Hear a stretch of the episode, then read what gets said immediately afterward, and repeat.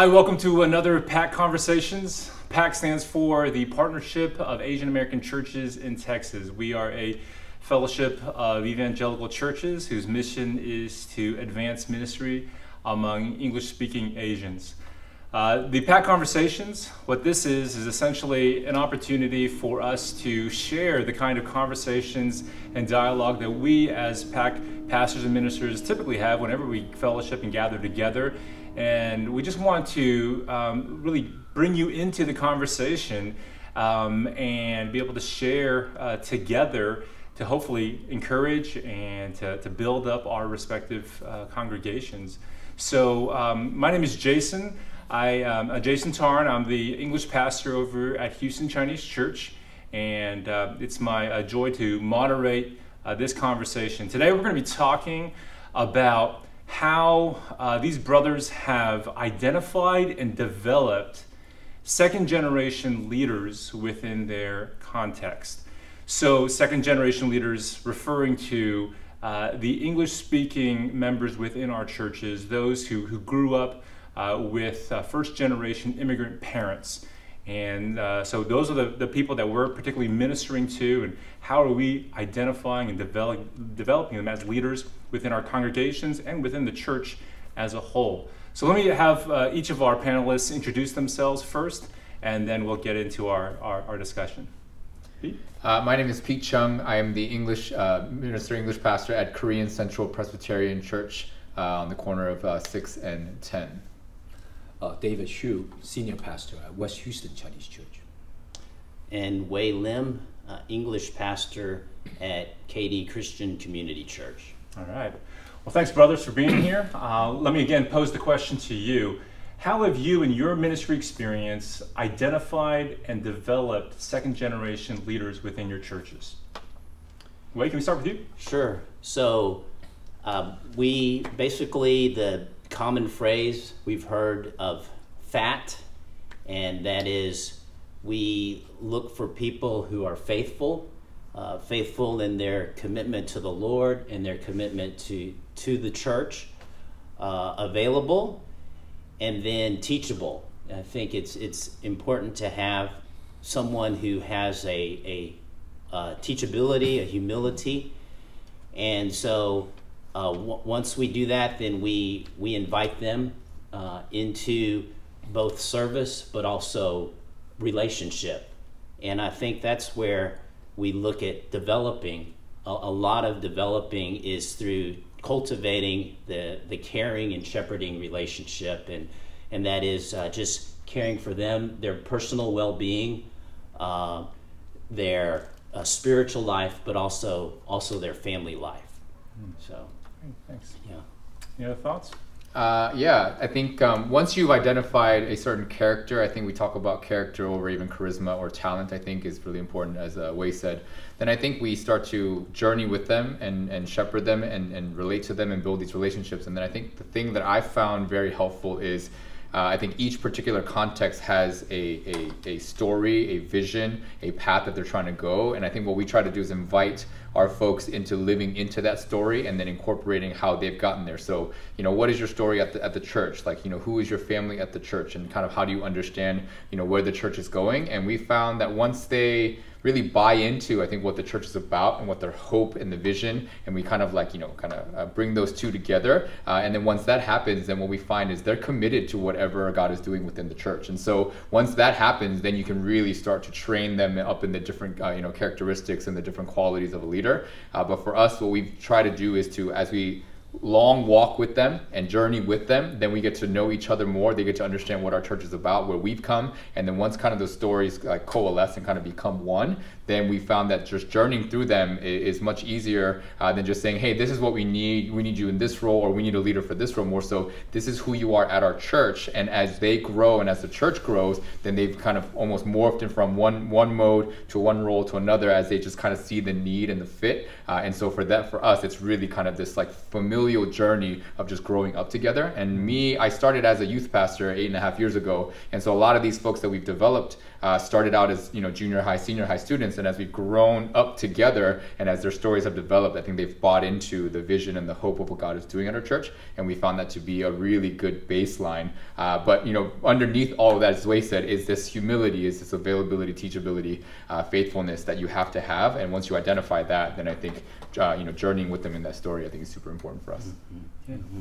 Well, you know, I, I think a lot of what we have seen and observed and learned, similar to what these guys are talking about, you know, looking at some of the qualities, you know, I particularly, as I get to know some of the people, watching how they're serving in current places or uh, watching the way uh, their families interact or through conversation get a, a better feel for um, how, how their spiritual life is.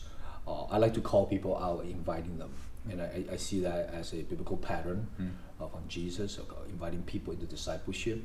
Uh, and I realized sometimes that you need to call people maybe more than once to. Uh, uh, I think earlier on, I probably do it in a more old school way, trying to talk about needs.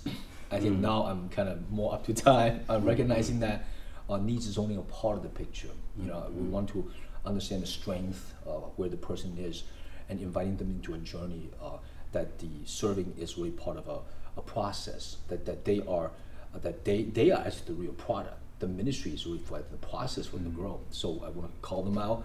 We also experience um, something that maybe we don't talk too often in this kind of a uh, situation would be how God forces people out. And I've experienced that, um, you know, when we very early on in our ministry, when I was doing uh, youth ministry, we had very little help, and uh, just kind of uh, crying out to God.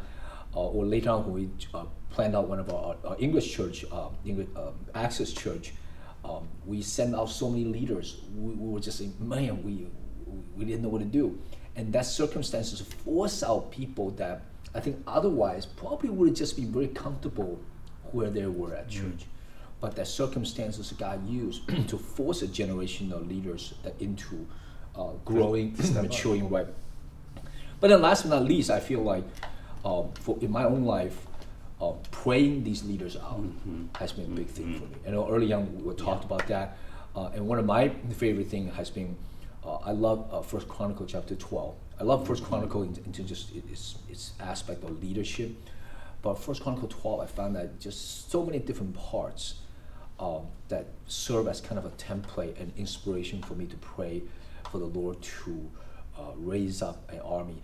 Uh, so you know, passages talk about how how day after day, uh, God men came uh, to David to help David and became kind of the army of God. And I just remember those early days of ministry, I was just praying the Lord that we, I I need help. I I I'm not adequate. I need gifted men and women to come alongside of me and ask the Lord to, to send help to me. And I find that those prayers have been, um, the Lord's been most gracious.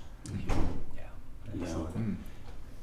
Yeah, I, I, I kind of want to pick up on what you two guys have shared, and that is is uh, part of development. I think, and and sometimes what we neglect is an outward focus in our church. Uh, we tend to get more inward focused, and I think it critical is is having that outward focus. And so, uh, Rick Warren, who's the, the master, uh, you know, uh, purpose driven church, has really put an emphasis on reaching the uh, unchurched. And so it is part of taking the story that each person has, and, and I really appreciate the prayer because that's I think that's a neglected part of developing and identifying leaders. but I think another uh, potentially neglected part is is keeping the vision, developing them with the vision of of the Lord Jesus actually, and really all our church that we're trying to reach the the unchurched, and so keeping that as part of the development and and and plugging them in, at, you know whether it's AV through that or or evangelism, of course, but. Uh, just keeping that as part of the development process as we're putting it before our our people and so and ourselves doing that as well. We ourselves modeling you know that's part of development is um, Yeah, and oh, sorry, if I could add just one thing uh, after what uh, Pastor David said is, um, I think one thing I've learned is, at least in the Korean American context, we look for a certain type. They have certain skills, they have a certain, you know uh, temperament or whatever but i think in prayer as you pray for the needs that you have god starts to he's he started pointing me in directions and seeing people that i normally wouldn't have seen uh, people that maybe the church would not have seen. And so this this aspect of leaning upon god to provide and then to be, to have the courage and then and therefore to be able to step into that relational aspect with that person and to like Right. build them up in that way i think has been really really uh, helpful. I think when we just try to go and say oh you know what? This person will fit this role then yes i think we can always plug them in but we don't know how long they're going to last and their commitment can wane based on whatever's happening but i think when god provides somebody then i think there's something uh, that god is wanting to do there that's greater than just filling a need and a role uh, and i think prayer is, is a huge element if not the most uh, important element to that And, and so you're saying don't rely on just your opinion alone, but Right. invite other coworkers and Right. leaders in the church. Say, hey, who Right. who are some people that, yeah, okay. I'd love to hear from you, brothers. Like, what have you done in terms of developing maybe a pipeline of leadership? Is, there anything that you've personally done with these potential leaders to invest in them? Uh, maybe you know, gathering them together in a discipleship group, small group. Like, from your from your experience, what has been effective in you actually engaging as a pastor with uh, a group of, of potential leaders? Um, you can share about some of the, the things that you've tried that, that maybe didn't work out or, or things that have been uh, very fruitful.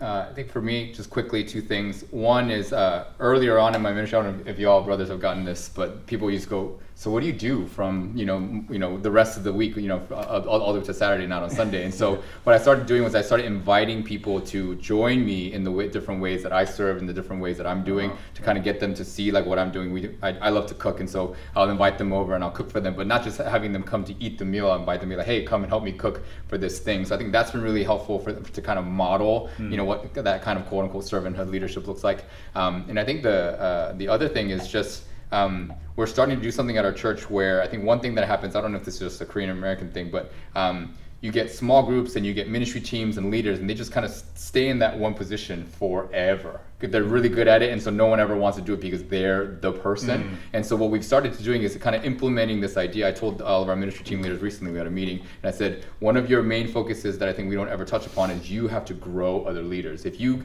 get stuck in this one position where nobody wants to do what you do, then I think we've failed. And so we have to get everyone to participate. And so the pipeline I think happens. So I challenge them if you can't be too excellent, right, that you do everything, you have to delegate and try to see who God might be calling. So in our prayer, we try to do that. So try to make sure, and so we have actually have them vacate their role, right? Almost kind of that forcing, I can vacating their role after a certain amount of time to say someone else is going to have to step up. You, like, so in this Have case, Jason, you got to go find something else to do. Yeah. Challenge yourself to go into a different role, maybe whatever. But and then your job is to try to identify maybe somebody that God might be pointing you to, and then to kind of have a bit of a pipeline cycle kind of working. So.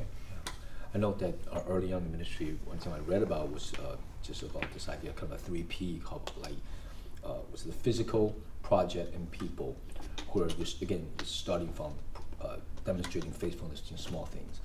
Uh, physical project that's very simple nature, that's not involving, you know, you don't put somebody new just into a teaching role. And then later on, uh, involving project coordination and things like that to demonstrating faithfulness. And then finally, as you see sufficient uh, uh, uh, growth, you, you're moving into more of a people-related uh, area of ministry, just leading small group, assisting, teaching. Um, and for me, I think one of the things I, in my own life, uh, I've experienced that, you know, in leadership pipeline or development, I find that kind of the crucible experiences, which will be kind of the, you know, a key experiences or testing or challenges that will see, and see how a leader goes through that. Um, it could be help coordinating a missions trip, going on a mission trip together. Um, the, the things that would that would that would kind of push that leader to the next place of um, of maturity and demonstration. And so I, I have found that God has used crucible experiences in my own life, in my own development, and I find that how that has been useful to uh, again, it's not purpose to test them and see, but but to to put a, a project that's going to that's kind of kind of push them to grow mm-hmm. into the next place, mm-hmm. and uh, and when they come out of that, they're not quite not the same person anymore. Mm-hmm. Yeah. um, I want to pick up on what you're saying, and I, I think one of the most critical parts of developing others is developing myself. And so I think continuously until I die, I have to be growing. Mm. I have to be working on skills character personally. So that if I'm doing that, I'm growing, I'm changing, I'm confessing sin, then hmm. the people I hope that will happen, together. you mm-hmm. know, to people in the church. Second thing is is family. If I can um, develop my boys, mm. mm-hmm. boy, I have gained miles of a D-Min program on how to develop, you know, Joe Chang in my church. And, and vice versa. As I develop Joe Chang, I, I learn how to develop Your boys, my, yeah. my, my boys. And so, the yeah. Mhm. So, Well, thanks, brothers, for sharing, and let's continue praying that God um, it continues to bear fruit in our churches by helping us to equip and to replicate ourselves in future leaders. So may God bless our churches and, uh, and continue to, uh, to, to advance uh, um, ministry in our context. So thank you, everyone, for listening. Again, this is another PAC conversation. We'll see you next time.